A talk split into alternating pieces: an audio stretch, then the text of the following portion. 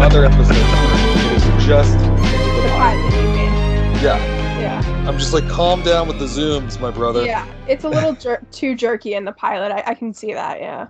Yeah. We've recorded so many episodes where we trash McKay's direction. He's never going to guest on this podcast now. It's probably never going to happen.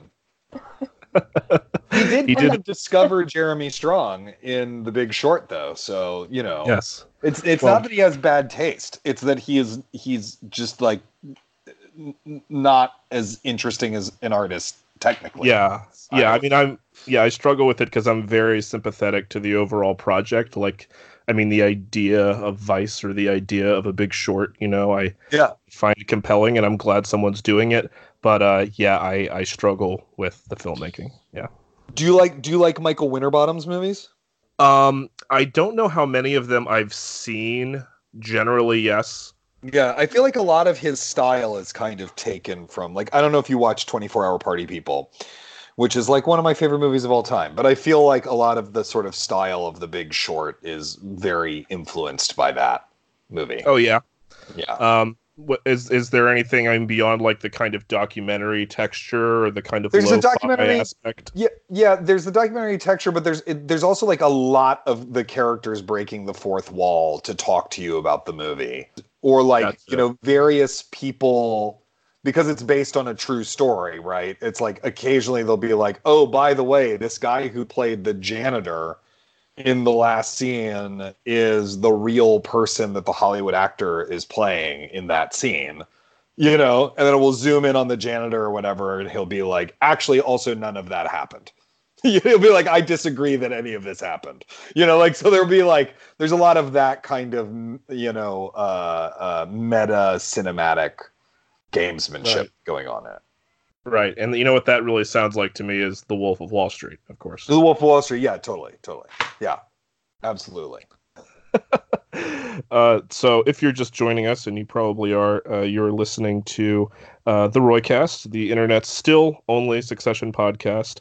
Don't believe what you hear. My name is Brendan. I am joined, as always, by my co-host, Gabby. Hello, everyone. And today we are joined by a very special guest, Mr. Isaac Butler. Hello, Isaac. Hello. Thank you for having me. It's a thrill to have you here. It's a thrill to have a professional podcaster in our midst. Yeah, this is exciting. Yeah, thank you.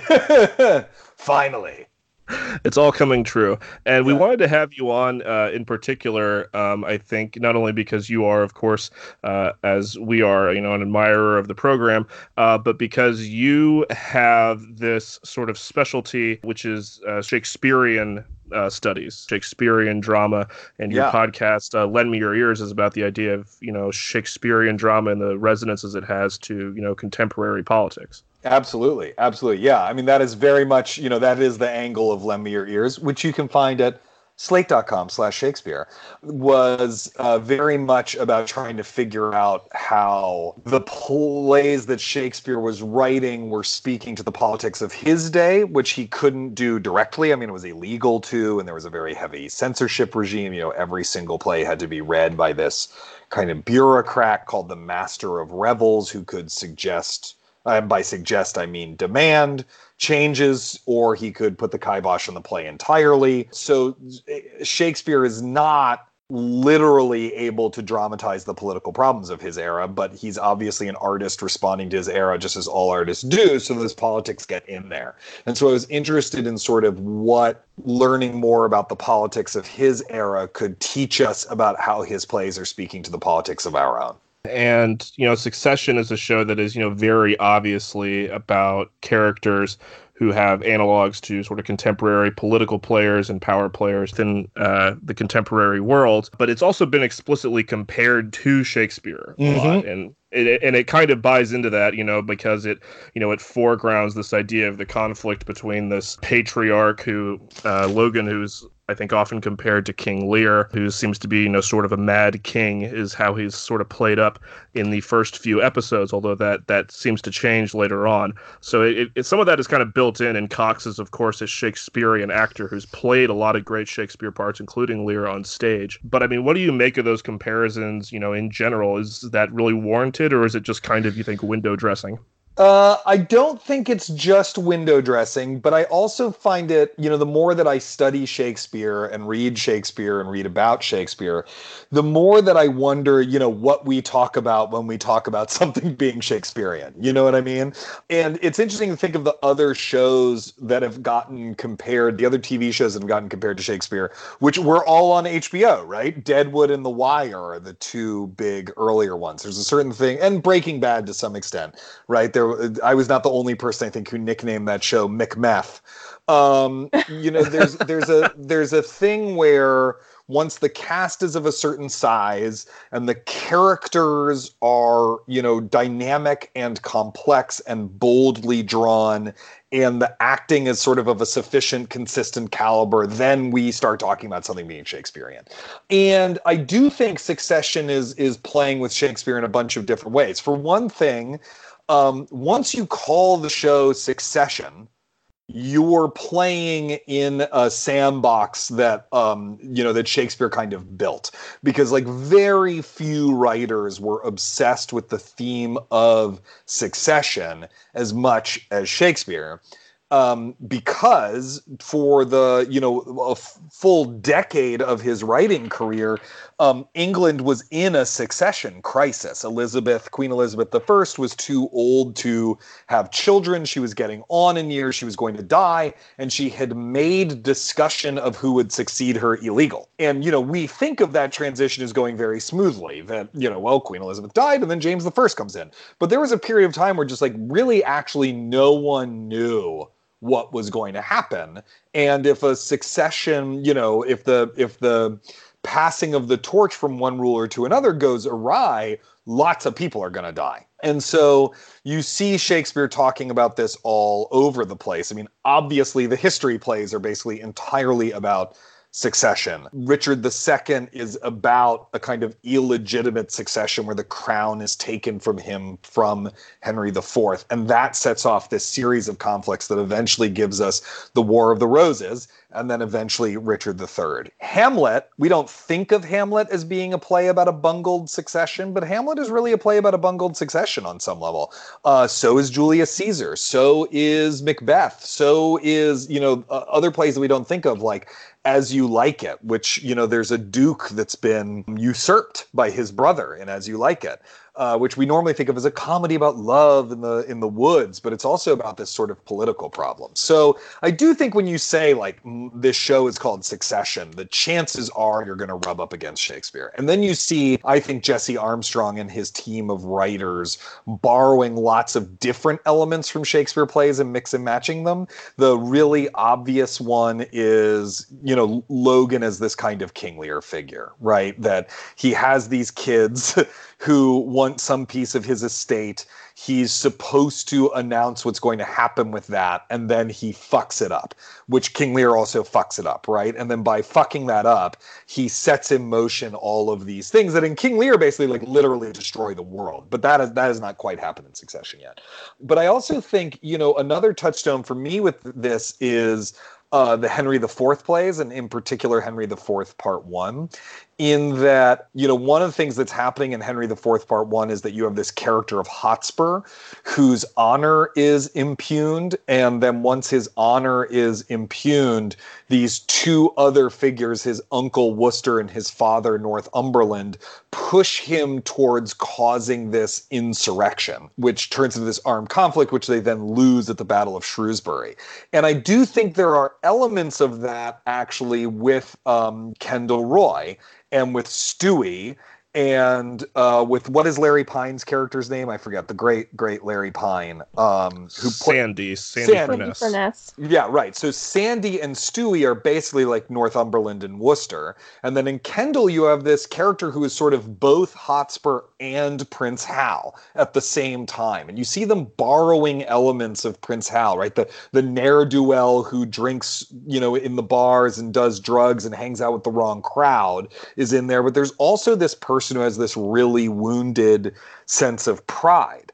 And then they add in elements of Hamlet on top of that, right? Because Kendall explicitly quotes Hamlet, if I remember correctly, right? He says more in sorrow than in anger when he's trying to fire his father That's right. That's right. You know, so he's overtly identifying himself as Hamlet. So I think there's a lot of different ways that they're playing with Shakespeare.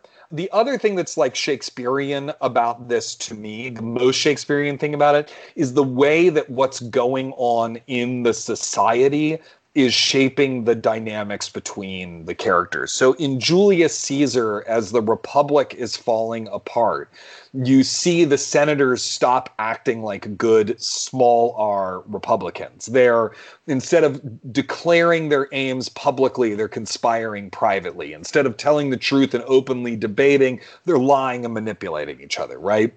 And in Succession, you see that happening with the Roys, in that, like, this family, which has reached the very heights of capitalism, every relationship they have is defined by some ratio of, like, transaction to competition. Yeah.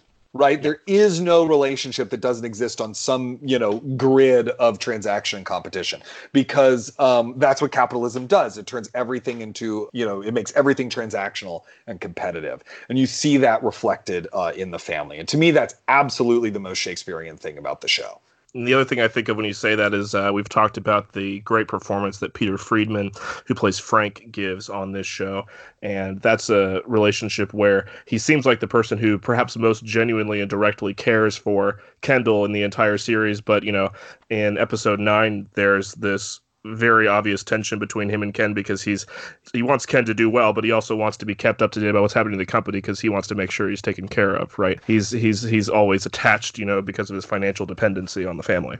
Yeah, absolutely. And, you know, he reminds me of, there's a character in Richard II named John of Gaunt, who is the sort of this guy whose sort of loyalty is to England above all else, who has this kind of very famous deathbed speech where he says to Richard II, like, you're fucking this all up and you are destroying England and you're ruining it. And then, you know, Richard responds by taking his land. But this idea of, like, the loyal soldier who's caught between his different loyalties is a very, very Shakespearean idea, for sure. I think that's a really interesting framework you just provided for us, Isaac, aside from the comparisons, which are fascinating as well. But we talk a lot about Succession being a show about family, about drama, about people, less so than the politics and societal context that, you know, sort of surrounds and circles this family and is inherently a part of the story and the show, but isn't the story and the show itself. And the way that the creative team and the writers handle political situations that have to stay true and grounded in reality, but they resist the urge to sort of assign, you know, sort of direct analogs to any of these people or situations, such that you know, it doesn't become like a Sorkin type of situation. So I think that knowing that that's like a Shakespearean in nature is a very interesting way to think about it. Yeah, I do. Yes, I do think that they are less interested as well. And I want to preface this by saying I don't think there's anything wrong with this. You don't have to write everything like Shakespeare did. You know what I mean? There's lots of different ways to write a drama. But I do think they are less interested in institutions than Shakespeare was. And they are less interested in, as you put it, you know, that surrounding context. You know, there's always some sort of bouncing off between the sort of individual behavior and the institution that surrounds them in Shakespeare's plays. And they're less interested in that, I think, than in using sort of the way this family behaves as a kind of metaphor for capitalism, I think. Yeah, and there's moments in the show that I think are really thrilling.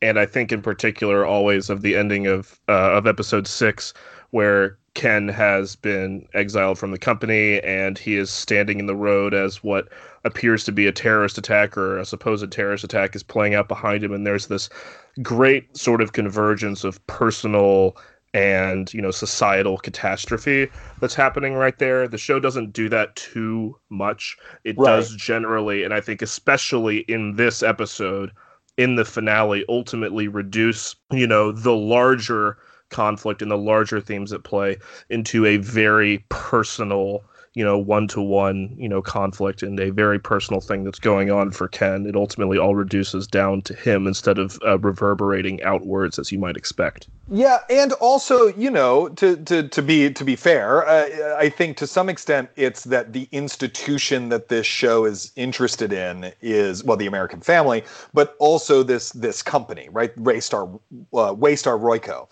Whereas in Shakespeare, it's usually like at least one of the characters is actually a ruler or a nobleman or embedded in the government structure in some way, right? So the institution they're bouncing off of is the actual political institution. Whereas here, the institution they're bouncing off of is this company. I've always sort of felt like, you know, one of the weird things with the show is that, like, I don't really care who runs the company, you know?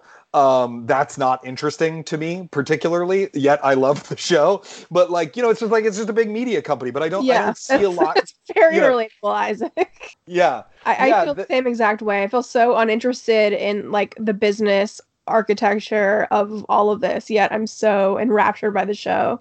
And I think that's what makes the show more of a satire than, you know, one of Shakespeare's plays, is that, you know, in like a Shakespeare play, it's like, who rules is a big question. Like, what is the government going to behave like, or what institutions work and how do they work and all that stuff? You know, those are meaningful life or death questions. And I think the show realizes, or I really think it realized, you know, in the gap between the pilot and the second episode, that it's much funnier if it actually doesn't matter who runs this company, you know, that, like, if that is just like the MacGuffin, I think that is actually how it is able to effectively satire this world, how it's able to effectively satirize this world, is that it's like, well, this thing that they're chasing after is totally ridiculous and meaningless anyway, even though it involves billions of dollars.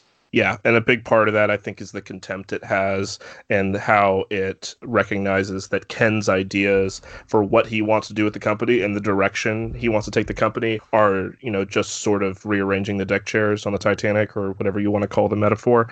It's very cosmetic. You know, he talks about all these new media ideas and buzzwords, but it ultimately, you know, the company's going to keep doing the same things. Right? Yeah, maybe they'll pivot to video, right? Right, precisely. Instead of buying local media, they'll hire a bunch of Instagram influencers.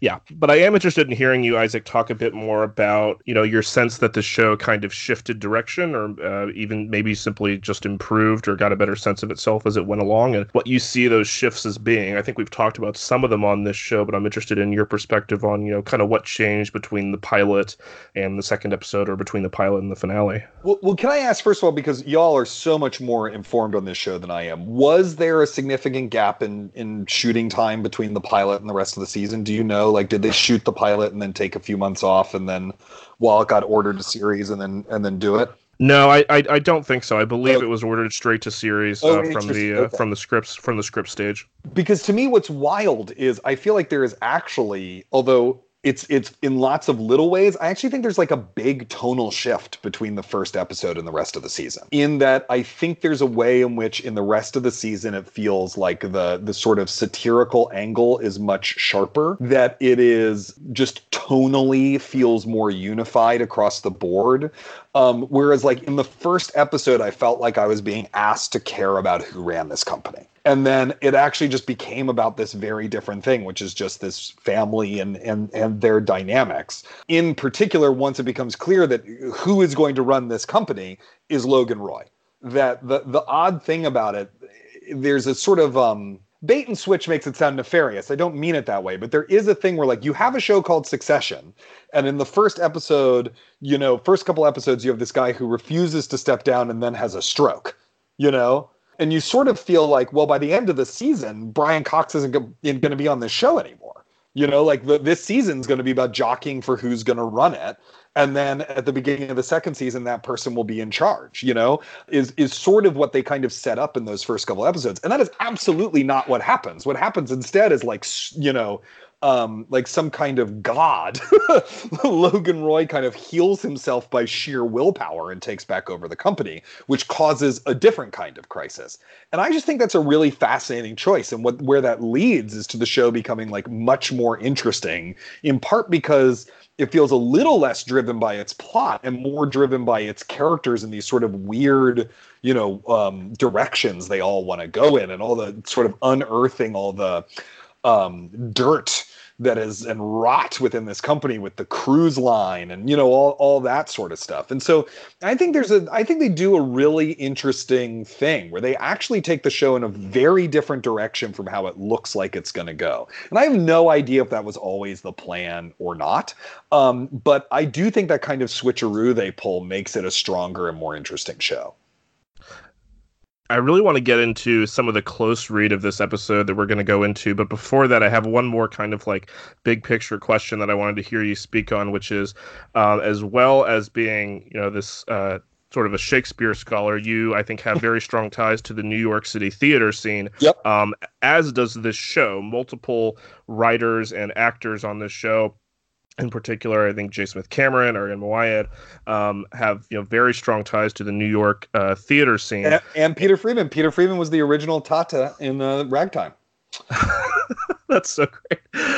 So I guess what I would like to hear you kind of, you know, theorize is just what that kind of connection means. I can think of like a couple of other shows, you know, one that springs to mind is The Americans drew very heavily from a pool of writers that had worked specifically in theater. What it means that so many of these writers have been involved in theater and that they drew from that kind of pool for their acting talent as well. Yeah, well, I'll just say one blanket thing, which is like in the era of peak TV, everyone needs writers, and you have all of these playwrights who are trained, talented, and good at what they do, and there just aren't enough slots in America's theaters to program their plays and for them to make a living. And so you do have this thing where TV has swooped in and grabbed all of them.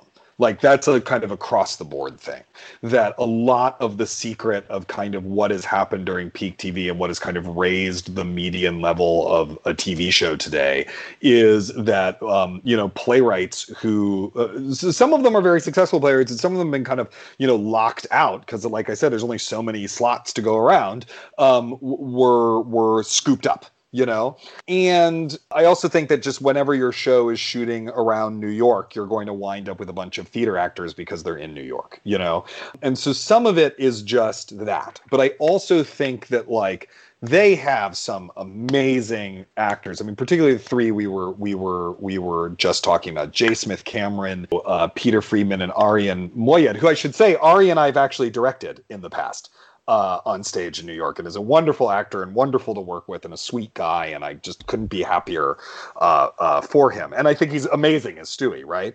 Oh, that's so nice. We love him. He's been so nice to us. He's reached out. He's listened to the pod. Oh, Arian's great. I just couldn't. I love that guy. And like Peter Friedman and J. Smith Cameron are veterans. They've been in all sorts of wonderful work. They're exceptionally great on stage. I think that but to speak more specifically to Succession. And of course, Brian Cox, let's not forget, is a great stage actor. Harriet Walter, who plays his ex-wife is I've seen her on stage playing Brutus actually in Julius Caesar. She's a very accomplished Shakespearean actor. Even Kieran Culkin has recently had a lot of stage experience in Kenneth Lonergan's plays. So, you know, I think that one of the things that particularly a show like Succession made the way it is, where there's a lot of improvisation and the cameras are just kind of running all the time, and it's sort of like how Elaine May shot Mikey and Nikki, I guess, right? You know, you have like a bunch of cameras in the room and the actors are doing their thing and you're trying to cover all of it and try a bunch of different variations and everything like that. You know, that means that you need to have an actor who can maintain a performance and stay in character for a long period of time, whether or not the focus is on that.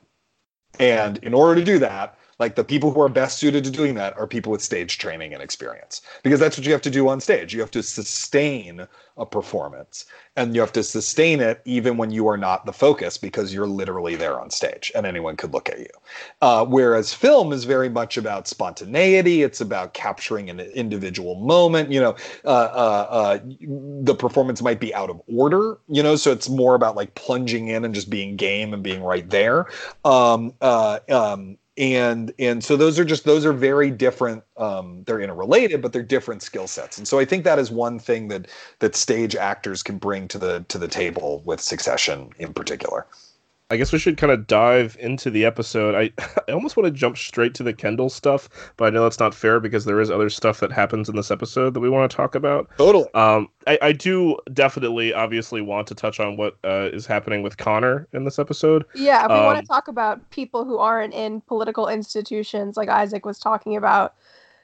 Connor might be our chance. So we can outlaw drama. Exactly, yeah.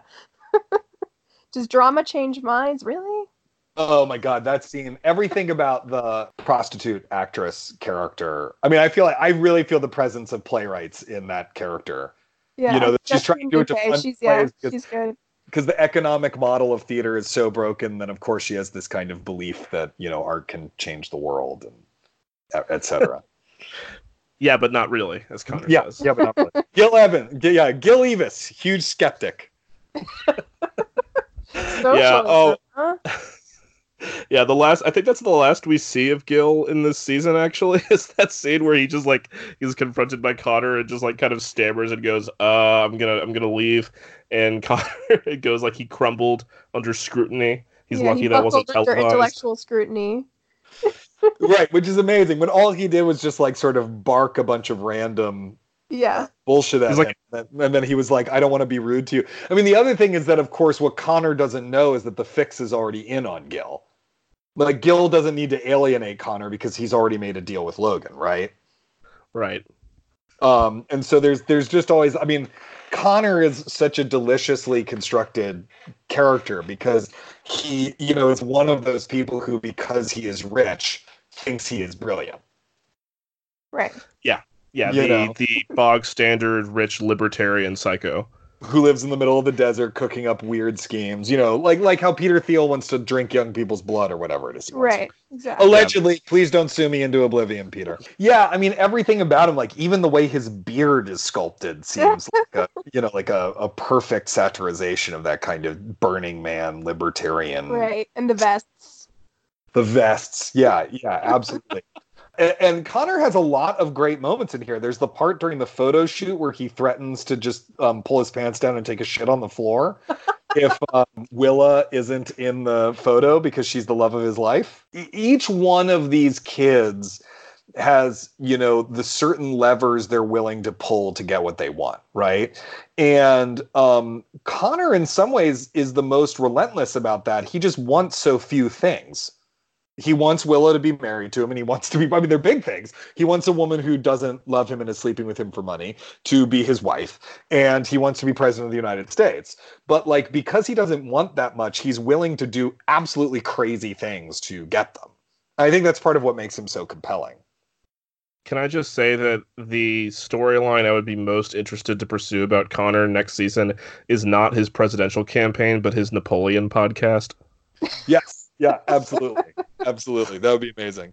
Or just like some forum where he starts talking about his ideas that the public can't handle. I mean, the weird thing is that like the intellectual dark web wasn't a real thing, I feel like, during Succession, like as it has become now. But he sounds like such an IDW guy. You know, yeah, exactly. Make sure that they shouldn't masturbate or whatever. Yeah. Like, yeah, I can imagine him on Joe Rogan. I bet you that Connor has Jordan Peterson on speed dial. Oh my God. But right, because you have Eric Bogosian playing the Bernie Sanders analog, right? So you need like a Jordan Peterson mentor to Connor, where they can sit around talking about lobsters all day. The Connor stuff is really funny, but the other kind of comedic plot line in this episode is what's happening with Roman. And I think, Isaac, we've talked about how the show seemed to not quite figure out or kind of change its mind on what it wanted to do with Roman in this season, but it hits upon, I think, a very good use for him in this finale, where his story, I feel, is sort of a parallel or an analog to what happens with Kendall in the A-plot. I'm just laughing. Sorry. I'm just laughing at the moment where Roman is trying to play it off like everything's fine while his phone keeps making noises because he keeps getting phone calls and emails about the rocket exploding. Yeah, and he's his just mom like, no, and Tabitha are like, how did it go? How did it go? Beep, beep, beep, beep. It's like, oh, it's fine. It's fine. Yeah, very, very relatable, ignoring your phone blowing up at work. Right. Right. I mean, like, that's one of the examples where, like, every now and then Succession can, like, kind of use a kind of farce or sitcom contrivance where, like, the character is trying to play off something that is being revealed at the same time. But because of sort of the way it's filmed and everything like that, it manages to kind of renew it and make it feel fresh. I just giggle every time I think about that. The instantly gifable moment where Roman just kind of watches the launch explode in total silence, tucks his phone away, washes his hands, and just strolls out like nothing happened. Well, I mean, it's so funny because it's been the only thing that he's been focused on for like 3 episodes now.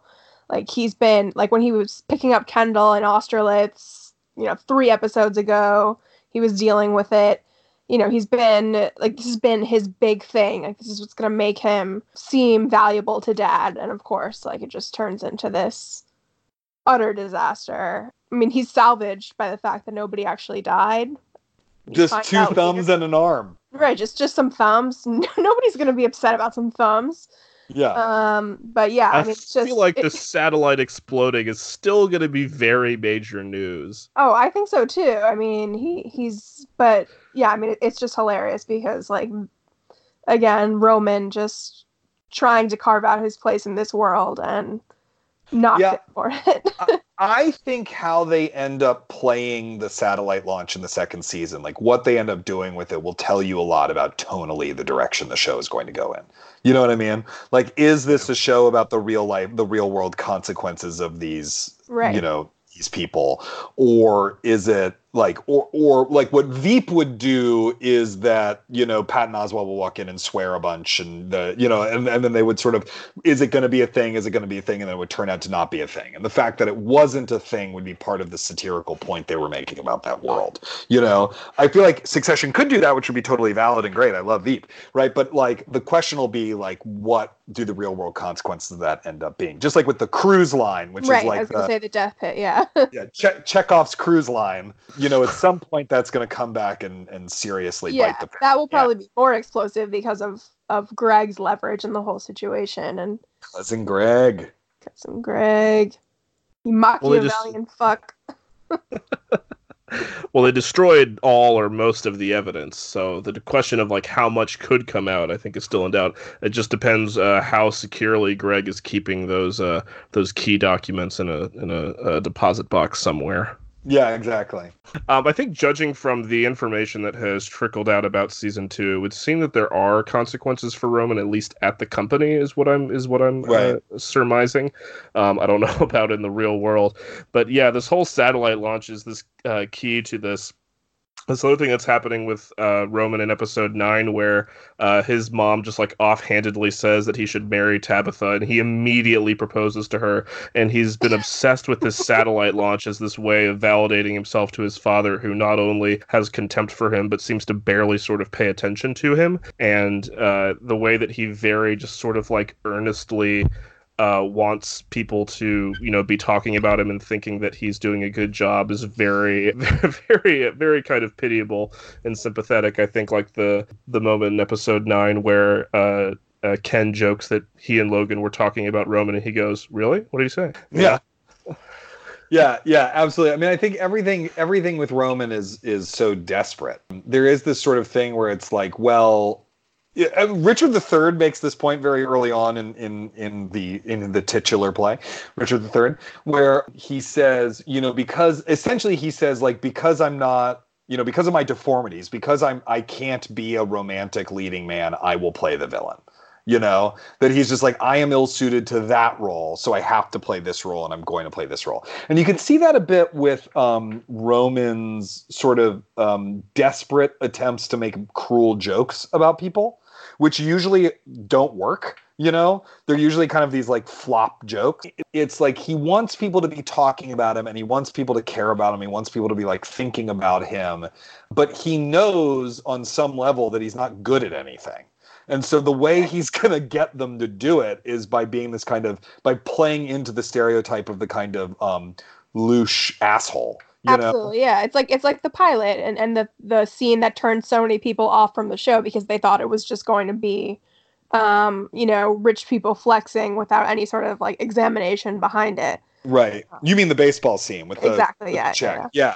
Yeah. Yeah, absolutely. I mean, there's a lot of that kind of stuff that he pulls, and they slowly reveal other things. Like, we don't exactly know what the issue is with why he won't have sex with women, or maybe at all, you know? But so, like, we get this sense that there's this, like, other secret Roman, and that but he doesn't want us to have access to that, so he's going to kind of cover that up with as many sort of crass stunts as he can come up with. Oh yeah, I mean, we've talked about Roman's psychosexual issues, and we just did like a deep dive in our Austerlitz episode and kind of speculated, not too much, but a little bit about, you know, whether or not Roman was abused. He does make the joke to Connor about, you know, Connor sexually abusing him, and, you know, it's clearly a joke, but that whole episode is sort of tapping into something, you know, ancient, and I think maybe there was some sort of subconscious hint that might have been dropped there. I don't know if we're going to get anything more into Roman's past and why he has these intimacy issues. Right. But, you know, I think it's, I don't know, it's very plausible to me that he was sexually abused. Maybe that's a little bit like, you know, too irresponsible with my speculation, but I mean, it would explain a lot. Yeah, I mean, one of the things that I also think is fascinating about this show is that there's actually like a lot of things that they reference without explaining, right. Which is one thing I really like about it. Like, they don't over-explain too much. You know, like, I still don't know that I 100% know what a bear hug is, but kind of like the jargon in a Michael Mann movie, like, I don't really need to know. Or I just can explain it to you. Yeah, but then there's also Shiv talks in this episode particularly to Wom's Gams about how he came along at a really terrible time in her life. Yes. Yeah. And I feel like in a lesser writing room, she would then have a monologue where she explained what that time was. Right. But it's just like, I mean, he's your husband. He knows what the time was. You don't need to like exposit to someone who already knows that information. You know? Yeah. And I feel like part of me is like, well, hopefully Roman's sexual hang-up thing is never explained. Right. You know, yeah, we kind of feel the same. Well, we talk about this a lot, about how, you know, nothing is belabored, and we sort of get pieces of their history, but, you know, we don't really ever fully know what to trust, what to believe. We don't get flashbacks. Yeah, I mean, I think that comment, particularly with Shiv, in the little number scene when she finally confesses to Tom, and she says, "I needed you when we hooked up. I was in a very bad way." I mean, I think it's pretty clear that she's referring to some sort of heartbreak. And then, you know, finding somebody like Tom who's so devoted to her, you know, it definitely tracks as what something that someone like Shiv, who needs control, would do after, you know, being heartbroken. But again, like, I won't be crushed at all to know what the nature of that heartbreak was. I mean, we could infer that maybe it's Nate, but again, right. Like, they don't make that clear. It could be somebody completely different. It seems to me like the affair with Nate was longer ago than the commencement of her relationship with Tom. That's my read just too. Based on the way that Nate talks about Tom, it's where it seems like he's only vaguely aware of him before this episode. It seems that if he was Shiv's immediate rebound, then Nate would have been more aware of him. So I think Nate's history with her is longer ago. But I mean, yeah, we can segue into talking about that scene, which I think is really incredible. Mostly, again, for what it like doesn't suggest or doesn't resolve. I think it's this great, I think, moment of, you know, the way Sarah Snook plays it as, you know, as we've talked about before, this person for whom control and power and asserting herself are so important in her life, and having seen so much of that unravel over the preceding episodes, you know, finding that she all of a sudden is in this position where she has these things that she wanted for herself, the respect of her father, the this alliance with a future president, you know, all this power and status that she wanted for herself. But she also finds herself in this relationship and being tied down to this guy that she's really not sure that she wants. And yet in that moment, he's able to comfort her in that not knowing. He's still the port in the storm, despite the fact that the storm is their marriage and her not wanting to commit. Yeah. I mean, that moment where he says, "Well, yeah, but I do love you." Yeah. And then she starts crying and says, I love you, and they have sex. I mean, like, that is like, it's just a great button on that scene, you know, because you're right. It moves the story of their relationship forward without resolving anything. Like, yeah, it's not like we think next season they're going to be in a happy monogamous. Right. You know, like, we know what they've kind of resigned themselves to, respectively. Like, Tom is going to just ride this out. Like, he's not going to leave her. Well, in fact, I think there's a suggestion in the previous episode that Shiv has some arrangement in mind, I think, for Tom and her, that, you know, Tom gets moved up out of, you know, cruises to get himself away from the scandal. And yeah, maybe he can go to China or something where they won't have to see each other as much. I noticed that on a rewatch, Brendan. That seems so cynical. Like, I really had just, like, it cemented how bad whatever Shiv is doing to this poor guy is, that she really sees him as, like, completely expendable in her life. And I don't know, it was dark. Yeah. I mean, the thing they keep talking, and they keep making reference to kind of the plan they have, right? Yeah. And it seems to me like, you know, what we know of the, like, part of the plan is that, like, Tom is her cat's paw within the company, right? Like, Tom is fully on board with getting power and money and everything like that, but actually that Shiv is the one with the real power who's really making the decisions and really driving everything. He seems completely okay with that. Yeah.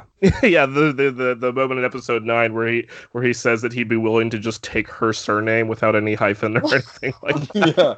It's so great. The other interesting thing is, you know, I was rewatching that scene, the I've got a little number, you know, scene. And that what it begins with, the inciting moment of that scene, is him saying that he loves her so much that he actually does not care about Waystar Royco, and that they could move to New Zealand and raise goats because all he wants to do is spend time with her. And that is the thing that actually provokes the confession, which I think is really fascinating, because there's two ways to read it, right? One is that she sort of can't, in that moment, she can't bear what she's doing to this, you know, this poor guy who has swallowed his own load and loves her. Or she's, like, so horrified by this idea, and that he doesn't understand his purpose within the plan, that she has to, like, make it clear to him. You know what I mean? And so there's these sort of, like, for all the things become explicit in that scene, there's still some ambiguities there that I find kind of interesting. Yeah, it brings home this idea of Tom as this person who is trapped between two worlds, where he is, you know, he is now legally part of the Roy family, which is what he wanted, but he still is not of it and never will be, because he's not respected, and he's seen as kind of a tool by the other members of the family and even by his wife. But this scene cements that, because we see that the part where, you know, he does know her better than anyone, and she will show this side of herself to him, this insecurity, this fear, the reason that she truly does love him, love him as much as she is capable of, because he is the one person who can never hurt her, and that's why she's with him. But the cost of knowing that, and the cost of that, of having that relationship with her, is that he will allow himself to be a tool for whatever else she needs. Right. Yeah, totally. And, you know, part of what's going on here is, you know, to circle back something we were talking about earlier, is that Tom isn't fully comfortable with the idea that all human relationships should be transactional and competitive, you know? Yeah. like he sort of... It's fun. He thinks it would be cool to be a guy who is like that. But on some level, he isn't. Like, he aspires to that, but he also on some level knows he isn't actually that guy, and is kind of repelled by it, I think. You know, like, that's where the kind of why you feel for Tom is that there's some part of him that is like, okay, this might have been like a transactional relationship where I got what I wanted within the company and you got a steady guy who would always be there for you. But I do actually love you. Like, I do actually not care about that. Like, I would actually be happy if we quit all this, you know? And so there's a weird way in which, even though there's all sorts of ways that Tom is gross. He cheated on Shiv. Yeah, everything having to do with destroying the records of the cruise ship. Like, it's not like he's a great guy, but you feel for him in a way that you don't for the other characters, because you feel like there's a sense that there is some redeemable humanity there. And that's the thing with Greg, too, which we see in this episode, which is that, you know, he bullies Greg, you know, and manipulates him and forces him to do this awful crime, cover up this awful crime. But at the end of that, they go out the next episode. He's like, yeah, we bonded, right? That's what bonding is. We're friends. We're brothers now. Because we have this bond, which is me manipulating you into this awful pact of silence. And then their last exchange in this episode is that like head nod, because now they do have this bond because Greg forged it out of something that is more meaningful in, you know, letting him know about this betrayal. Right. You know, to me, like if I had to say that what links all the various stories in this episode is that we really do see each of these major characters like coming into their own in some way. You know, whatever transition or shift has gone on in them over the season. And I think some of those are small shifts and some of them are big shifts. You know, we see like all of that culminates here.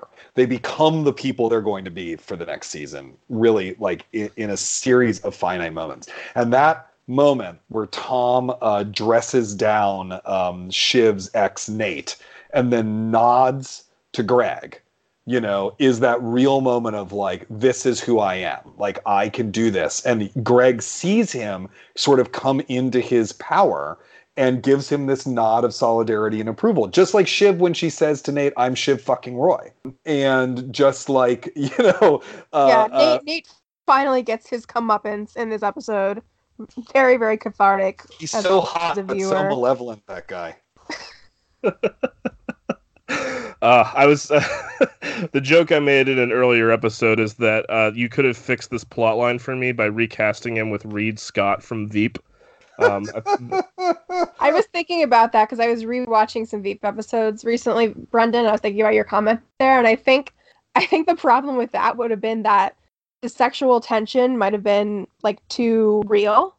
I think with Nate, like it's I don't know, like.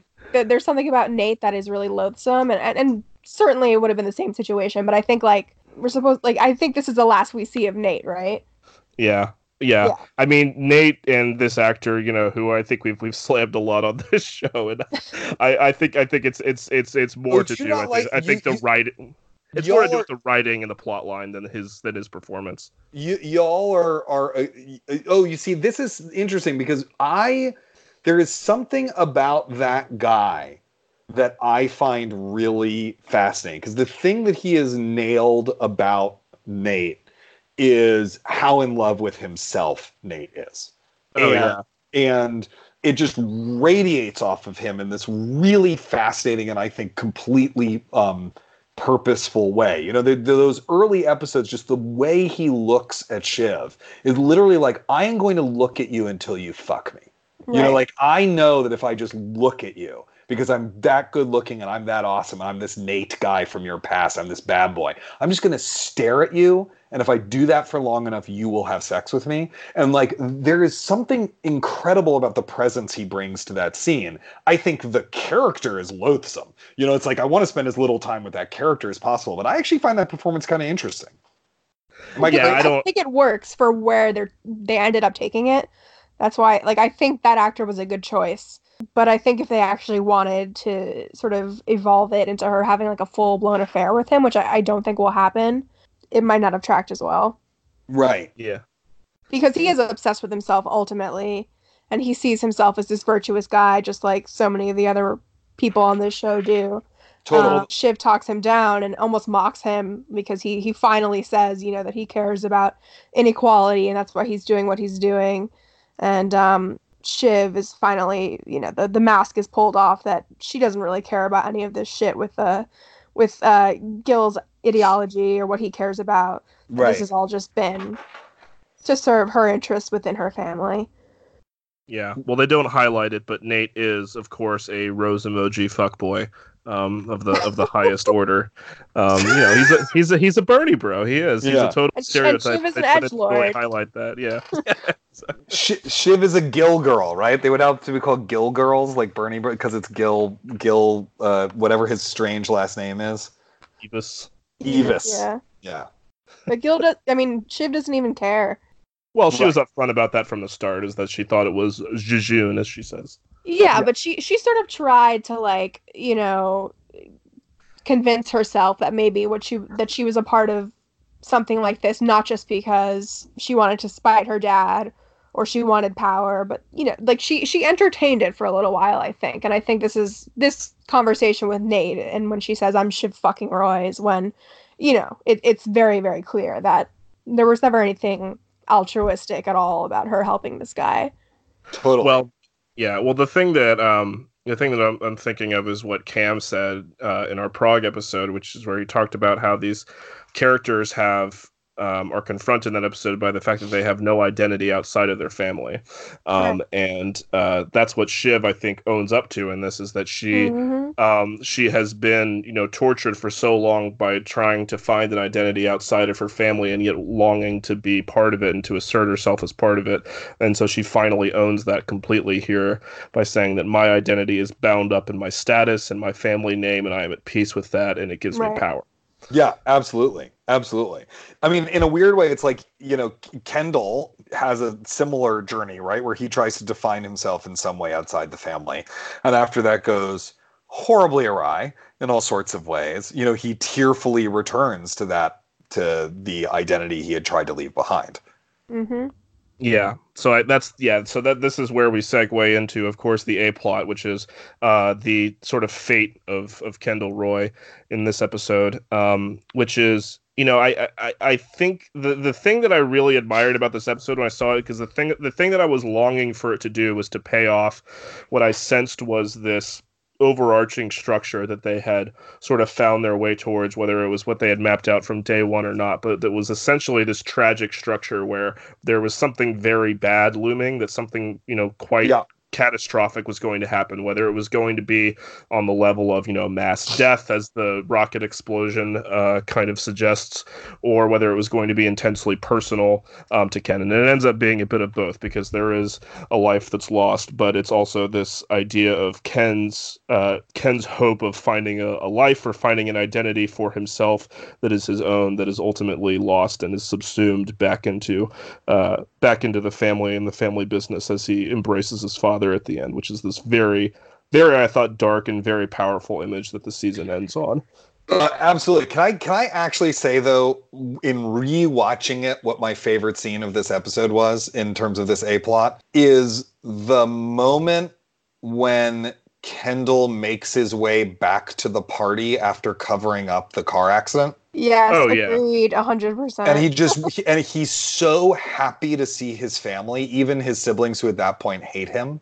You know, like, because he first of all, he has this renewed sense of being alive because he just had a near-death experience, right? But he also thinks he's sort of gotten away with this thing, and he thinks the hostile takeover is going to go all right. Like, he really has this moment where he is deluded enough to think that everything's gonna come up Milhouse, right, for him. And just everything about that scene, which is actually has fewer words than the show usually does, you know, it's like much more sparse. And a lot of it's just on his face watching these people. And he seems to like he seems so content in that moment in this really weird way. And then it just fucking smash cuts to the next morning and he wakes up and he's immediately filled with panic. He's content in that scene, but then you also see that it hasn't fully left his mind yet. The weight of what just happened. No, totally. So he starts smiling and dancing with the kids, and then it's so great the way that they shoot it, and then it just sort of pans back to his face, and you see the guilt and the fear, you know, kind of take over. But I cried during that scene when he's dancing with his family. I don't know, something about it with the Whitney Houston playing in the background, Dance with Somebody Who Loves Me. Before that, Ken is kind of going from table to table, talking to his siblings, trying to get their attention. They're basically telling him to fuck off. He sees the people in his life who genuinely love him. I mean, Rava, not so much, but his kids, and by extension, to some extent, Rava will always love him. But I think she genuinely loves him. I agree. I'm a Rava apologist, but I just wanted to. Yeah. No, I don't think she necessarily wants to be in a romantic relationship with him, right. But I think she is actually the character on the show who genuinely cares about him the most. I think her and Peter Friedman, I would say, yeah. Yeah. And also that scene with Rava has that incredible moment where he reaches across the table and you see the blood stain on his cuff. Yeah. Which is like, I was just like, you know, for a show that like a lot of the filming is happy accidents, you know. It's like, Jesus, that was a brilliant little visual touch right there. There's just this like little bit of blood on his shirt cuff that no one comments on. Yeah. And if I can indulge in a quick piece of sort of pop music analysis, which is one of my favorite things, but the song is I Want to Dance with Somebody by Whitney Houston, but that song was considered a remake of How Will I Know when it came out. And How Will I Know, I think, is the song that's like very evocative to me to think of that song, which is the question that Ken is always asking himself is like, how do I know that someone, that my dad loves me, you know, and looking for that validation all the time. Yeah, there's a lot of great music choices in this episode because they're all songs that would play at a wedding, but they're also all songs that thematically connect to whatever's going on. It's kind of like that Community episode where there's the ABBA playlist during the zombie attack, and whatever ABBA song is playing, the lyrics are relevant to exactly what's going on in the show. But like it's like that, but it's subtler and more interesting. The Whitney Houston. There's also Black Eyed Peas, right? Yep. Before it goes to Whitney Houston, I Got a Feeling, which like that song, I was in Spain, I think, when that song came out, and every single club, every night. I mean, that song was everywhere, and it's catchy, and I think it works for sort of that moment in the scene when Ken is sort of coming back to the party, and it's like this horrible, you know, set of events has just taken place, and we come back to like a Black Eyed Peas corny wedding song. I Got a Feeling tonight's going to be a good night. And again, like it does kind of thematically tie back to what's going on. And real quick, because I know we need to stay with Ken, but the other great song choice is Uptown Girl when Tom returns to the wedding to dress down Nate, because Uptown Girl is obviously a song about, you know, a working class guy who loves an upper class girl, and that has echoes of Tom and Shiv, and also this real classist edge that there is to his dressing down Nate, where he's, you know, basically calling Nate a freeloader and telling him to give the free wine back and all that. Yeah, pour it back in the bottle. Yeah, that was... I mean, finally Tom, you know, gets to wave his dick around a little bit in a way that's like... But the way he does it is that I will pay someone to break your legs. That's he doesn't true. Say, if I see you in the same room as my wife again, you know, we're going to have words or whatever. It's, I will pay someone to break your legs. Right, and even it's tinged with his sense of, like, entitlement and protection that he gets from being part of his family, because he says... and if I go to jail, which I won't. Yeah. Matthew McFadden, Emmy clip. Exactly. Seriously. Yeah. But yeah, you know, back to Kendall, I just think that scene, that moment is, to me, like, you know, the scene where he's sobbing, where his whole identity crumbles, right? Which, I mean, is just a masterful bit of acting where he suddenly can't get a sentence out and he's stammering and he's crying and they're sort of speaking in this code. And then finally Brian Cox says, this is, you know, I'm going to be completely honest and explicit with you about what we're going to do. You know, like that scene obviously is incredible, but it's also incredible in this sort of like very, what's incredible about it is in the surface, which is not a bad thing, but you know, what I just love how many different things are going on in that scene where Kendall wanders back to the wedding. You know? Yeah. I loved the actual walk of him kind of like through this marsh, and then like these fireworks pop up in the background, and he's just like hunched over. I know Brandon in a previous episode said sometimes he looks like the world's smallest man. Yeah. And that's just what that moment was. Oh God, it was gutting. And I think it's interesting to point out, speaking to Jeremy Strong's method style, that in that scene, you know, the Chappaquiddick scene, he demanded that, like, in between cuts, that production poured buckets of ice cold water on him so that he would stay freezing the whole time. Yeah, I mean, that's very like Dustin Hoffman running before his takes on Marathon Man, right? You know, it's like you want to sort of physically recreate what method actors would call the given circumstances of the moment in as much detail as possible. Yeah, Isaac, since we have you here and since you are writing a book on method acting right now. I am. Yeah, I'm writing a book on the history of the method. It will be called The Method, and it will probably be published in 2020 or 2021.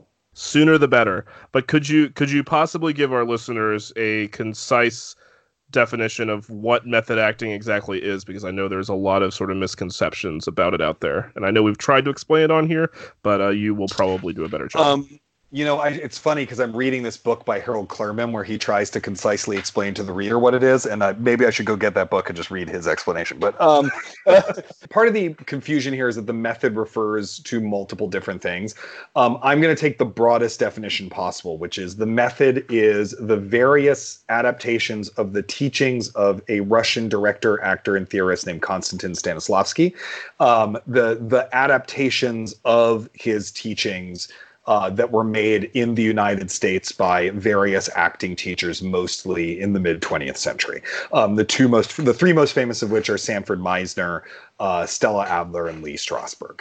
The sort of second definition of the method is very specifically Lee Strasberg's version of this, of all of these ideas, right? The main thing that Stanislavski was kind of talking about a lot it had to do with how to enable the actor, how to help the actor to imaginatively enter into the given circumstances of a moment so that they were in some way experiencing what was happening to the character, you know, while expressing the character in the words of the playwright, you know, in their scene. You know, the acting of the 19th century was very presentational. It was very declamatory, and he was sort of existing in rebellion against that, and so he developed a whole system, which he called the system, for breaking down a part into its components, into figuring out what the character wanted at any given moment, to creating the kind of emotional texture of the part, and to use one's imagination to live spontaneously within what is happening to the character. That is kind of fundamentally what the goal of the method is. There's lots of other stuff. Most famously, there is the technique of recalling emotional states by using, by essentially triggering yourself to use sort of past experiences you have had that are akin to those emotional states in order to summon the emotional state that the character is going through. Where you see it with Jeremy Strong, if you read interviews with him, is he takes it to this sort of other direction that Marlon Brando actually kind of pioneered, where, you know, there's all these stories about how Marlon Brando would kind of write his lines on the set so he didn't have to memorize them. Like in The Godfather, he posted his lines at various places where the audience can't see, so that he would read them instead of knowing them. It's not that Marlon Brando had trouble memorizing the lines. He did that so that his readings would feel spontaneous, you know? And so what I know that from interviews with Strong, that with him, it's a lot about, like, he doesn't want to rehearse, right? He doesn't do setups. He doesn't do a lot of rehearsal. He wants to just, like, come into the room as the character and just figure out what the character would do in that moment. And the camera's going to capture it, you know? That is not actually what Stanislavski was trying to do, because Stanislavski's dealing with a written play that has to be performed every night, right? But as the method moves into cinema, those kind of improvisatory, how do I create a spontaneous moment in front of the camera, becomes more and more an important aspect of it. And so a lot of it also has to do with physically trying to create again, the given circumstances. You see that with, you know, Dustin Hoffman really going on runs so that he's sweaty and out of breath and tired. Instead of acting like he's sweaty, out of breath and tired, he really is the thing. Or, you know, actors starving themselves and losing a ton of weight for a part. Or in this case, getting, you know, doing the ice bucket challenge over and over and over again, so that he really was cold, so that he was never faking being cold on camera. So in other words, you think this is very close to what Jared Leto does as the Joker? Yeah, I mean, you know, it's interesting. I'm not at the point in my research where I'm really talking that much about the modern day. But yeah, I mean, like, Jared Leto, I think, is almost like a parody of the method, you know? Yeah. I don't know that, like, Jeremy Strong is walking around off camera acting like Kendall Roy. I literally don't know if he's, like, you know, when they're on breaks and he's getting a cup of coffee, is he, like, coming up to Brian Cox and being like, "Hey, Dad, I want your love. You know, I don't think he's actually doing that. In fact, I read an interview with him, and what he really does is he kind of like goes back to his trailer and he ignores other people. Right. And then he just comes in and does his thing and then leaves. You know, so he protects his performance that way. There is a thing towards the present day era where this, it almost feels like a parody of the method and its ideas, that you have these actors who never break character at any point. You know, Daniel Day-Lewis is pretty famous for that. Tom Hardy, Jared Leto. I don't think it's coincidental that it's mostly men, because there's something very butch about being like, I stayed in character for 6 months. You know, and that's taking things to like a rather extreme degree. And I don't get the sense that he does that, but he also, like, there are very specific kind of things that he wants and doesn't want on set that have to do with being as spontaneous and unrehearsed and letting the character kind of just like come alive as possible. Yeah, and I've talked about this a bunch of times already, but I feel like in this final scene, you know, there's a real element where you can tell that they really had to just kind of try to capture it as it was happening, where there's this very weird, almost arbitrary high angle that the scene fades out on, that they cut to previously in the scene when Marcia and her son are leaving. It's a very strange shot. It doesn't, because it doesn't seem intentional. It seems more like coverage than anything. Like they were just trying to set up a couple of angles, and just they would get the scene and they would get the performance there and figure it out with what they had. Oh, yeah, although I do think there's a couple of like pretty deliberate shots in it. There's the long shot of his face as he breaks down while Brian Cox is talking.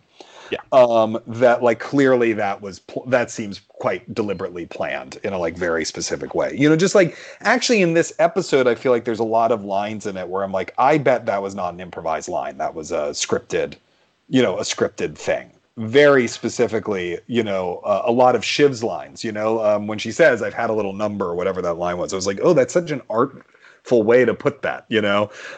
But then obviously, I was wondering about that line. Like, it didn't, at first I didn't know what she was talking about.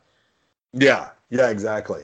And, you know, in this finale, like, it has a very specific structure. These scenes have to do a very specific thing because there's a lot of plot that has to get resolved, you know. But there's a lot of little wonderful grace notes within that as well. Like, when he has the conversation with the waiter about whether he should kidnap him or not. Yes. Oh yeah. My God. I love that conversation. Because you know something's going to go horribly wrong. And you're like, wait, is this going to turn into a serious conversation about the kidnapping? And then instead the car accident happens, you know. I forgot what I was going to say. We can just boop. If you can edit me so that I sound more coherent, that would be great. No, it's uncut. This is method podcasting. God damn it. I should have broken this down into its component parts and figured out what I wanted at each individual moment. I mean, you know, so just to circle back to that, though, you know, like really at the heart of it is that you are not living as your character all the time, but like when you are the actor, you know, you are fully concentrated on what is going on in front of you.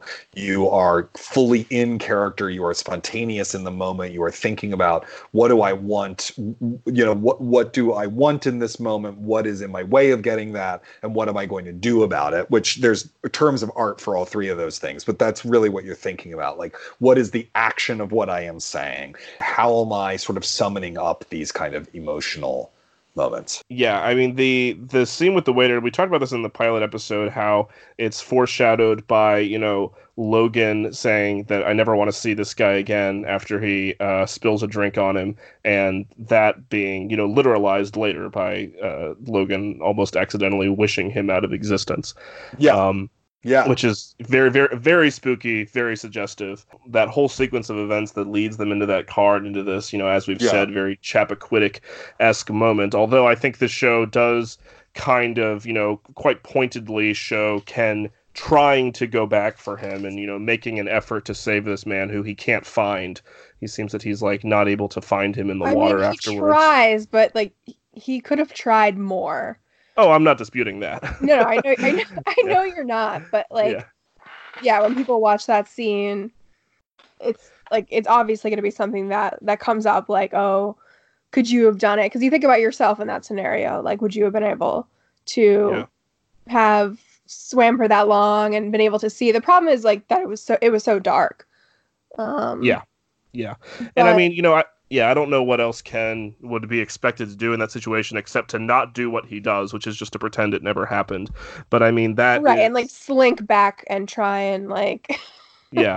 But I mean, that is why I think Roman's plotline is in this episode. Is that it's this very eerie, funny parallel to what's happening, where both Roman and Ken make these decisions where they are responsible for this awful thing happening, but they just sort of wash their hands and right. They go back to their lives because they have always been taken care of and they have always been able to walk away from things. And why should this be any different?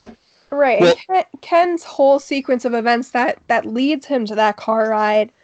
It's so self-indulgent, and again, I'm very sympathetic to the fact that Ken is an addict. Like, I'm unilaterally sympathetic to people who struggle with substance issues, but the frustrating thing about Ken is that he can't just fucking settle for what he gets, and we see this over and over again, you know, throughout the season, that like there's some instinct within him where he has to get exactly what he wants. And So this all starts off with Stewie sort of, again, setting some things in motion. Very Shakespearean character, like Isaac described earlier. Always kind of has his hand in something big that's going on. So Stewie and Ken have executed the bear hug, and, you know, now they're kind of going to wait and see what happens. Logan is on defense trying to figure things out, talking to the president, and Ken is feeling celebratory, and they've been doing coke. They did coke earlier in the day before the reception to kind of hype themselves up. And I talked about, I think the last episode, about the Ken's like choice of drugs and how he copes with those decisions and what kind of drugs he wants to do to sort of bring upon the mood or emotional state that'll be conducive to whatever goal he's trying, to achieve. Usually it's something related to business. And in this case, he meets up with the waiter who's been kicked out by Dad. And, after that great conversation with Greg, I don't know if we want to go back to that, where Greg sort of tells him, hey, I know what happened with the death pit and the parks department and the cruises. You know, Ken's reaction to it is very funny. He's like very bemused that Greg is pulling this card because. Oh, yeah. Yeah. Which is a great echo of the way that Logan reacts in episode 8 when Greg says that Tom bullies him, and Logan's just like kind of raises his eyebrows and goes like, I didn't think he had it in him, you know? He's just amused to see other people, you know, abusing their power in the same way that he does. So Stewie, in that moment, Ken, this is second time around, it's in the evening, the party's well underway, and so Ken is kind of, you know, he's jonesing, and he looks at Stewie and he's like, so, you know, you have, you know, can I have just a little bit? And, you know, they've been doing coke, like I said. And Stewie in that moment, and I don't know, Isaac, if you can speak to this, like about just Arian's acting and what's going on there. Because we've talked about this a lot. Just, obviously Stewie had coke, right? Yes.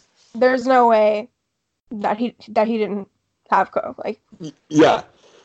Yes, absolutely. No. He absolutely had. So it seems like in that moment, he's got this calculus where he sees Ken kind of fiending in a way that's less celebratory and more reminiscent of somebody who's an addict, which, you know, he knows Ken is, and right. Ken is sort of like, yeah, it's not just about partying. It's like, okay, you know, Ken needs to get high because he's an addict, and addicts need to get high. They don't just do it for fun. So Stewie, it feels like in that moment, you know, he says, well, we have a big day tomorrow. Like, what is his rationale there? What's his calculus? Like, is he trying to, look out for Ken, or it's self-interest because he doesn't want Ken to, you know, be on a bender all night and then not be able to handle his shit when... Yeah, I don't think that Stewie cares about Ken at all. I mean, one of the things that's sort of delightful in a weird way about Stewie is, he's kind of a sociopath in a lot of ways, you know, like, Stewie is. Yeah. And he doesn't like lie about it. He doesn't lie about it. No, that's what's interesting about him. So, you know, tracking Stewie and substances over the course of this season is really fascinating. There's the scene where Stewie's doing coke in front of him, in front of Kendall, back when Kendall's sober, and he's like, what are you doing? So there's this thing where, like, Stewie is has always been trying to tempt Kendall into falling off the wagon, which is not something that, when you care about someone, that you do. You know right. what I mean? Whether he's been doing it because he literally just does not care about Kendall's well-being or because he thinks it will make Kendall easier to manipulate, he has been engaging in this kind of like, hey man, come join me on the dark side and drink and do coke. And then, but what he sees in that moment, I think pretty clearly, is that it's out of control now. Like, he can't control Kendall's substance abuse. You know, he can't just like turn it off. That there is this other thing going on with Kendall, and so like what he tries to do is to not abet Kendall's kind of self-destruction there, because he really does actually need him sharp the next day, right? You know, that he really does. It's self-interested. Yeah, I think it is completely motivated out of self-interest. I don't get any sense that Stewie cares about other people, and we get a sense that pretty early on when we see that moment where he's meeting with Larry Pine on the park bench, like two Cold War spies. Yeah, you know, like pretty soon after. Yeah, you know, pretty soon after Stewie is introduced as a character, we see that he has this completely other agenda that has nothing to do with, you know, the health of the Roy family or Waystar Royco. Yeah, and what I love about the bear hug as this sort of elaborate structuring metaphor for what's happening to these characters is that the way Stewie reveals himself in episode 8 to be a front, to be a shell to house Sandy, is to basically acknowledge that he has no identity, right? That he is a Russian doll, that he is another person, and that he's not only not Ken's friend, he's not anybody, and he's fine with that. Yeah, totally. Totally. And, you know, it's interesting also, of course, that you bring up the bear hug because, of course, what does the episode end with, right? But yeah, precisely. But a big bear hug between father and son. Papa Bear. Yeah. Papa Bear. Yeah, I think we have to... Number one boy. I think we have to chart our way back to that final scene. I want to bring in briefly the scene of the confrontation between Ken and his father and his siblings midway through the episode, where everyone is very pissed at Ken for what they see, you know, justifiably as a betrayal in trying to take over the company and take it out of family control by sending it over to Sandy. Suddenly Shiv is so, like... precious about her wedding, clutching pearls, like on my wedding day. Meanwhile, like the whole time, she could care less about this entire event. Yeah. Yeah, and in another Godfather reference, I'm glad that you brought in The Godfather, Isaac, because I think the ending is so evocative of the ending of The Godfather. And yeah, it's a very like on the day of my daughter's wedding kind of thing. Yeah, exactly. And I, that scene is so devastating because... Ken, a big reason that Ken is doing this is not because he has any ideas. We find out that he doesn't when Logan just asks him, "It's like, why? What do you want to do? What do you want to do with the company?" And he just sputters incoherently in that opening scene. Things, Dad. Good things. Good things. Exactly. He can't even come up. He can't even muster the energy to say pivot to video. He has nothing, and he's hoping that, you know, taking this stand will make his father respect him, and instead it only sort of solidifies his father's contempt for him, which is why that scene is so brutal, the way that he, you know, Logan calls him curdled cream, right, a hothouse flower, which is a great little monologue that Cox delivers quite sadistically. Yeah, and Ken's response is, of course, "You're a beast," which is a word we've heard a bunch of times throughout the season. A bunch of times. It's said in episode 9. I think it's said in episode... Tom says it early on. I'm not some beast. Right. Or maybe... to Greg, he says that. Yeah, he says, Greg, I'm not some beast. He might have said that in episode 6. But yeah, another example of the language that they repeat throughout Succession. I love it. Beast is one of them, for sure. And I like how... we didn't early on when Ken introduces the bear hug to Logan, and we've talked a lot on this podcast about how the Roy kids, especially Ken, especially Shiv, tend to talk about themselves in revolutionary terms. It's sort of related to this new media pivot to video stuff, but they do use actual revolutionary language several times throughout the season. And Ken's sort of final plea to his father in this is that he wants to do good things, and Logan just has this great line, Brian Cox delivering it so well, where he says, do good things, be a nurse. Yeah. and that just was a great moment, because it's true. What, you're not going to do good things so long as you're a part of this. And this has been a consistent theme, and especially the last few episodes that we've talked about. But Logan gets it, and then in that later scene with the siblings, he mentions maybe go collect sports cars, do something that some rich person who doesn't have these ill-fated, just misguided dreams has. Just do something else. This is clearly not working for you. Right. And that's before the whole Chappaquiddick thing, which, again, just confirms it. But yeah, he calls out all of his siblings in that scene too, which is and everything he says in that scene is accurate. That is part of when they call each other out, they're pretty accurate. Yeah, I mean, that Roman couldn't get a job managing a restaurant without nepotism. But each one of those things is completely accurate. And then folded in it, the cherry on the sundae of that scene is that's where that is the moment where Connor is I need the family's resources to run for president. And everyone's wait, what? There's just this in the midst of all this where everyone thinks they kind of know the score. And then you have this kind of agent of chaos who's also I'm running for president. Are you joking? Yeah, the great objection that Roman raises is why not? Connor, because generally speaking, people don't like you. And he's that's not true. Yeah. He's shut up. I love you. Shut up. Yeah. I mean, yeah, I really hope we get some of Connor's presidential run in season 2. Yeah. Or their desperate attempts to stop him from doing it. Yeah, Logan trying to sabotage Connor's presidential run. That would be great. Oh, man. Yeah, exactly. I mean, but the other thing that's also fascinating is, there is no... So 2 of the kids are inside the company, right? Kendall and Roman. Kendall leaves and comes back, but you know what I mean. They are in the company. And 2 of the kids are outside of the company, although with Shiv, it's part of this long-term strategy to get back in a more powerful position. But Connor really does not want to be part of the company.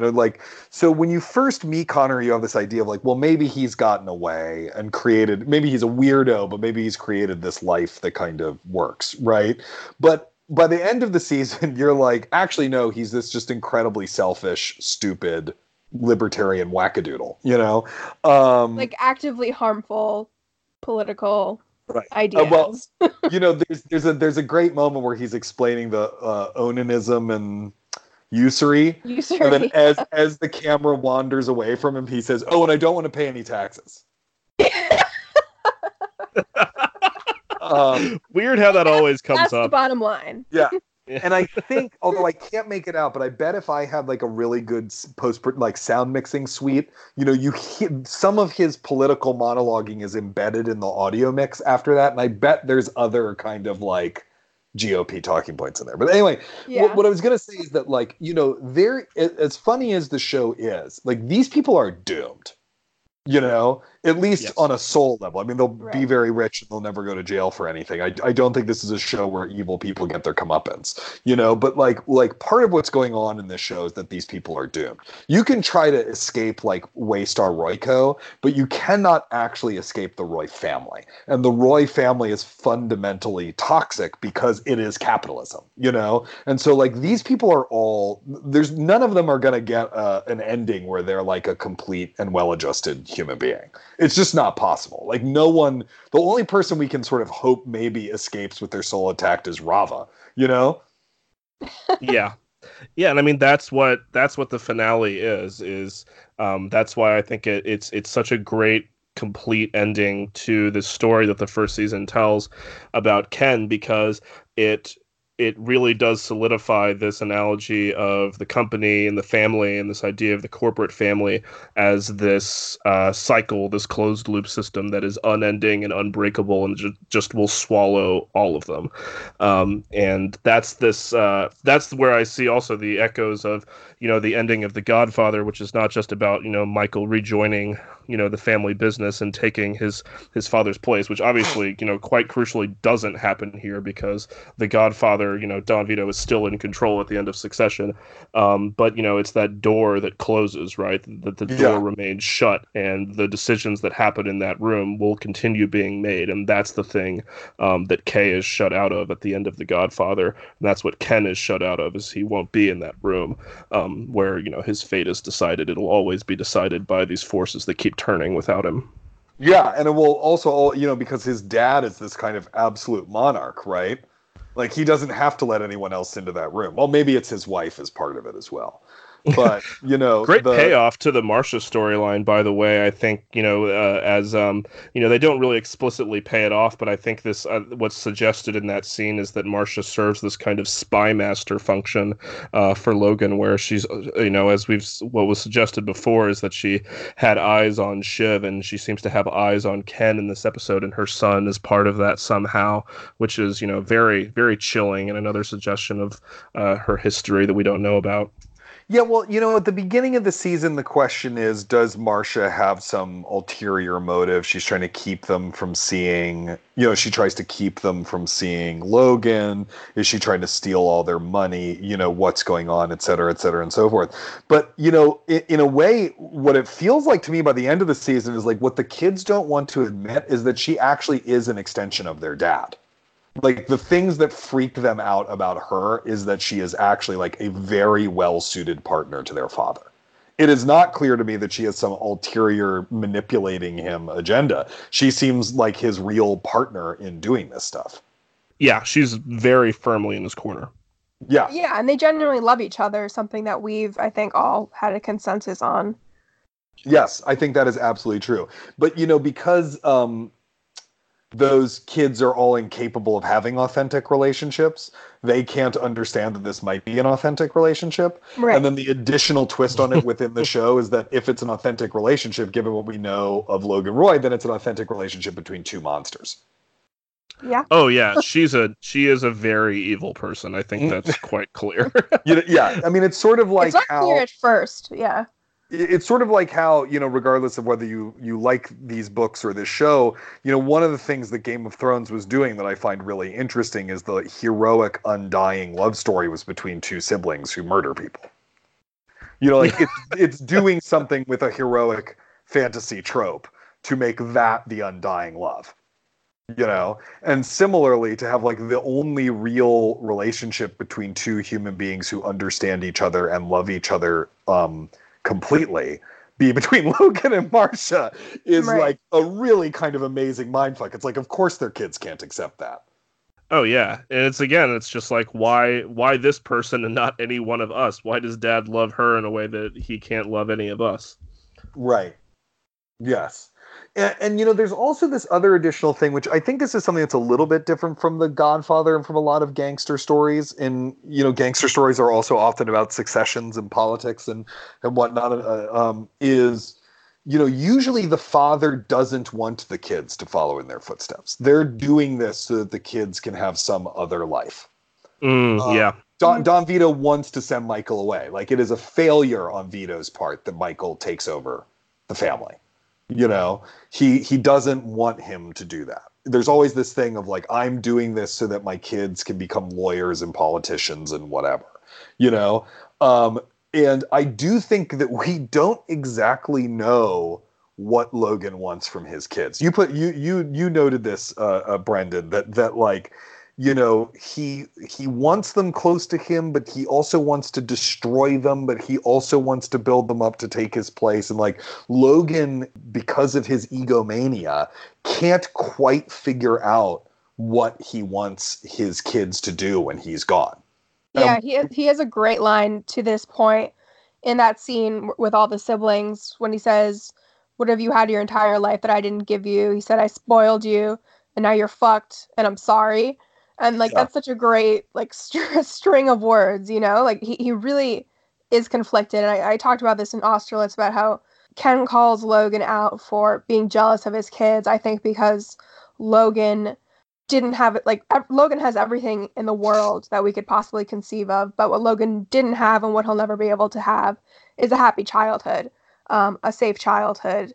And he feels like that's what he's given his kids by virtue of giving them so much in terms of material wealth. And that's true in a way. Yes, these kids never had to worry for anything and have experienced privilege beyond what anybody probably should. But what we know is that they didn't have happy childhoods either. And yeah, it puts them in this very interesting position where they're trying to have a corrective experience with dad. They're doing it through different means. Ken is really, you know, single-minded about him making his name in the company, whatever, you know. Shiv has her other ways, but she's coming into the fold. Rome is just there. But yeah, I think Logan is conflicted. He doesn't know if he wants his kids to be happy. You know, he has this lingering sort of unconscious resentment towards them for the way he feels like, you know, they're fuck-ups or they're ungrateful when he's given them so much. Right. And then at the same time, you know, it's weird. It's like he has the opposite feelings about them too, right? It's like he feels competitive with his kids in this weird way, so he wants to destroy them.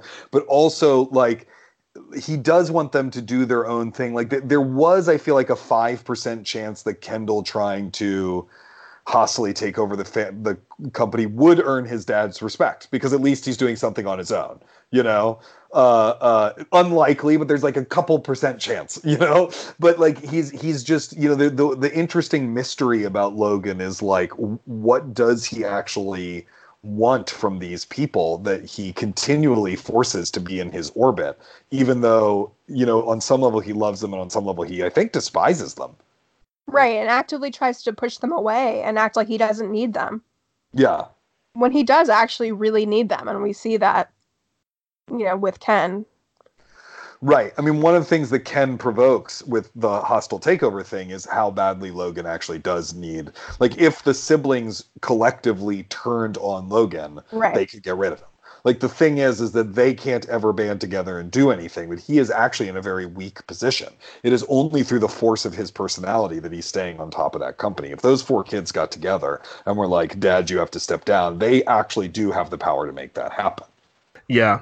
Yeah, and I think the generational conflict is as good a way as any to understand, you know, the way that he views his kids, where it's just this contempt almost for, you know, millennials or whatever, although they're not actually millennials, any of them, I think. But at the same time, he has this need because he can't trust anybody else outside of his family, right? He is. He's basically incapable of trust, but he can extend it just as far as his immediate family, to be able to rely on other people. But there's also, I think, a model, I think, in what's said about Ken's history at the company for basically what he wants them to do, which is that he wants them to be at his side, but also off in Indonesia or whatever. Right. Yep. Exactly. One thing I know that we didn't mention, Isaac, was Coriolanus, which I think is another good parallel in terms of plot to what happens in the latter half of this season. Well, and someone, Matt Zoller Seitz, said on Twitter that Coriolanus figures somewhat prominently in the second season, like the actual play itself. Ooh. So I'm very curious about that. I actually just saw Coriolanus at Shakespeare in the Park last week. I actually think it is sort of an underloved, truly brilliant, you know, Shakespeare play. It's just difficult to explain. Like, the world, you know, because it is actually the only, you know, it's the only Shakespeare play that's about an actual election. Yeah. And about class conflict within that election. So it's a, you know, it's a play that's set in ancient Rome, and it's where the plebeians go on strike during a war in order to get political representation and grain, which they do in they get the tribunes, the tribune of the plebs, and they get what's called the corn dole, which is a subsidy for grain so they don't starve to death. And then in the midst of that, there is this war hero named Coriolanus, who is actually very authentic and honest. But what he's authentic and honest about is that he despises the poor and he wants to take away their political power. And so when he runs for consul, which is essentially like president, when he runs for consul, there's sort of all of this conniving to make sure that he does not get the seat and is in fact banished. He then, and this is the sort of shades of Kendall Roy, once he's banished, he joins with the enemies of Rome and comes within, a couple miles of destroying and sacking the city with the Volskis, with the Volscians. And then at the last minute, his wife and mother and child persuade him to not do it, so as to spare his own family's life. So there is a way in which the plot of this final episode, and that you have the exile who is leaving the banished community and banding together with his former enemies to destroy the people who he loves, and then they make this kind of appeal to him, and he sort of calls it back, is very much what's going on in this episode. It should be noted, of course, that Coriolanus ends with Coriolanus being stabbed to death like 1,000 times by a gang of people. So it doesn't end well. It doesn't end well for him, this kind of, when he tries to take it back. But at least Rome is saved. But, and also, of course, Brian Cox is great in the Ralph Fiennes film adaptation of Coriolanus. Yeah, which is also filmed very much like Succession, actually. They have very similar filming styles. I will say, if you've never seen it, listeners, the Ralph Fiennes film of Coriolanus is like one of the best ever adaptations of Shakespeare to film, I think. And it was went very under the radar when it came out, I feel like. Yeah, that's absolutely true. I only caught up with it just recently, actually. Yeah, it's really brilliant. It's just a really brilliantly done adaptation of the play, I think. But yeah, it definitely has this thing of like, well, if you are going to get rid of me, I'm going to come over and I'm just going to I'm going to meet with your enemies, and then together we're going to destroy everything. Can I say one closing thing? I know I've talked a lot today, but I am the guest.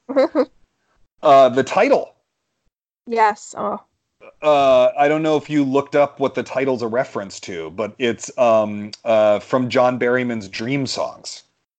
Oh, okay. I couldn't parse it, but yeah, can you elaborate on that? Well, I mean, I have the poem right here, actually. I looked it up. I was like, isn't that from a poem? And so can I read it? Yes, really? I love when we get to read poetry on this podcast. Okay, there we go. So this is Dream Song 29. And I think the episode Austerlitz is a reference to the Sebald novel, right?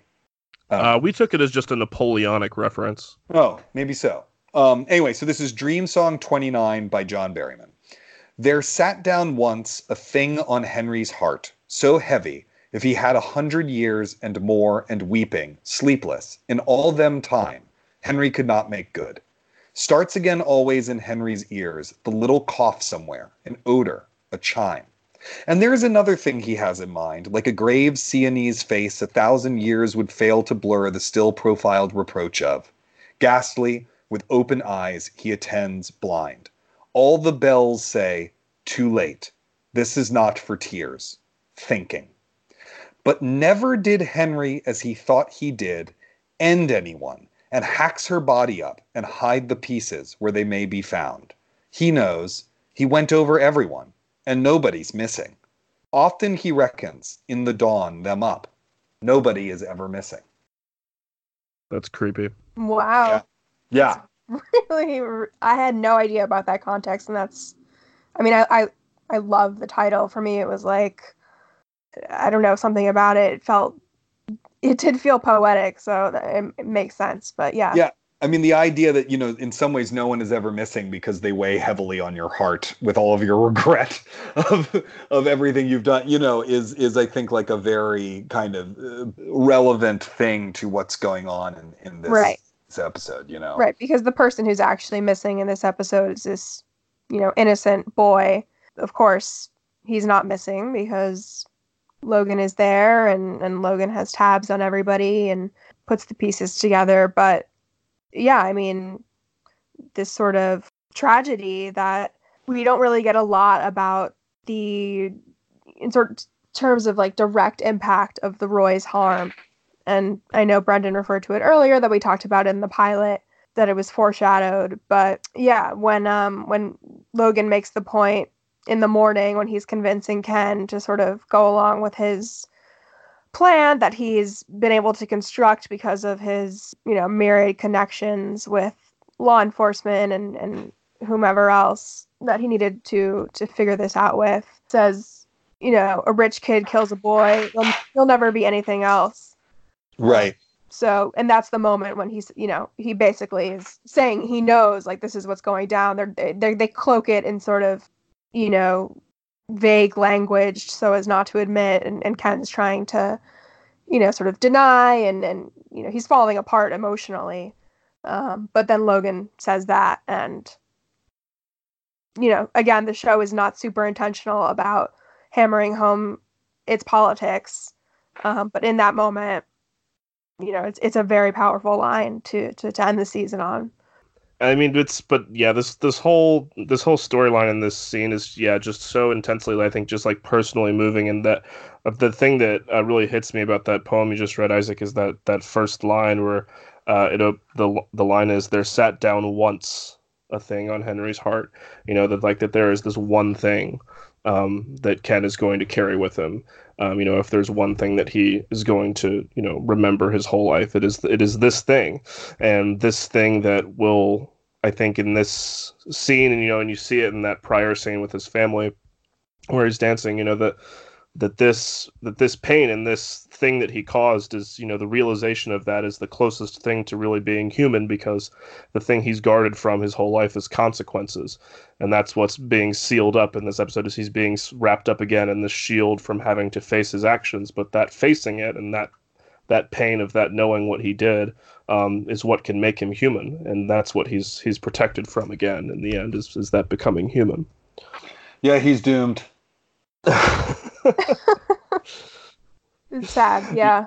I just love the totalizing tragedy of it. I'm a sucker for just like a really well, you know, neatly wrapped up tale of doom and portent, and that is what this this season of television is, I think, in the end. Yeah, I agree. I mean, it's a really perfect ending. And I'm very much looking forward to the second season, but if for some reason, for low ratings or whatever, it had been canceled after one season, you'd be like, that was an incredibly satisfying self-contained story. Yeah. Yeah, precisely. Sure. You know, I hear my roommate and some friends watching it next door, actually. Oh, good. Gotta recruit. That's right. Amazing. Well, I guess that wraps up our episode about episode 10, the finale, and we did it. We did it. We got through the whole first season, and we'll be back with an episode recap of season 2, episode 1. Who knows what's going to happen? They're going to sell Walter to another private equity firm. Greg is going to cancel Filmstruck. Well, I bet we'll hear the theme song in a bunch of different modes and contexts. Yeah. Roman gets in a fight with Martin Scorsese over an unfinished Michael Powell film or something like that. That sounds right, yeah. And Shiv is getting into the business. That's what we know. Yeah, we still need Laura Dern as Marianne Williamson in season 2. I'm praying on it. God. Yeah, let's do it. I am there. Isaac, thank you so much for joining us. I think you were the first person we asked to be on the show, and we made you wait a long time, but we've been really looking forward to it, and I'm so glad we did it. Thank you so much. I hope I lived up to your expectations, and thank you so much for having me. Yeah, definitely exceeded them. Thank you. We really appreciate it. Great. I loved it. It was a blast. Awesome. Welcome back anytime. Yeah, I'll come back next season and talk about something. Well, cool. Before you do anything rash. All right, folks. Till next time. Dig this. Everybody plays the fool sometime. There's no exception to the rule. Listen, baby, it may be factual, may be cruel. I ain't lying. Everybody plays a fool.